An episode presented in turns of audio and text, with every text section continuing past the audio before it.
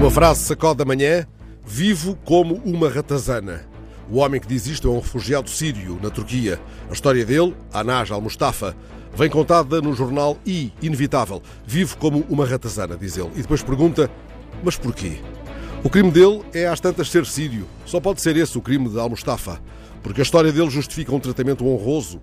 Ele garante que 400 crianças órfãs, cujos pais foram vítimas da guerra, tenham alimento e abrigo. Mas a polícia turca não lhe dá descanso, armadilhando um processo de legalização interminável.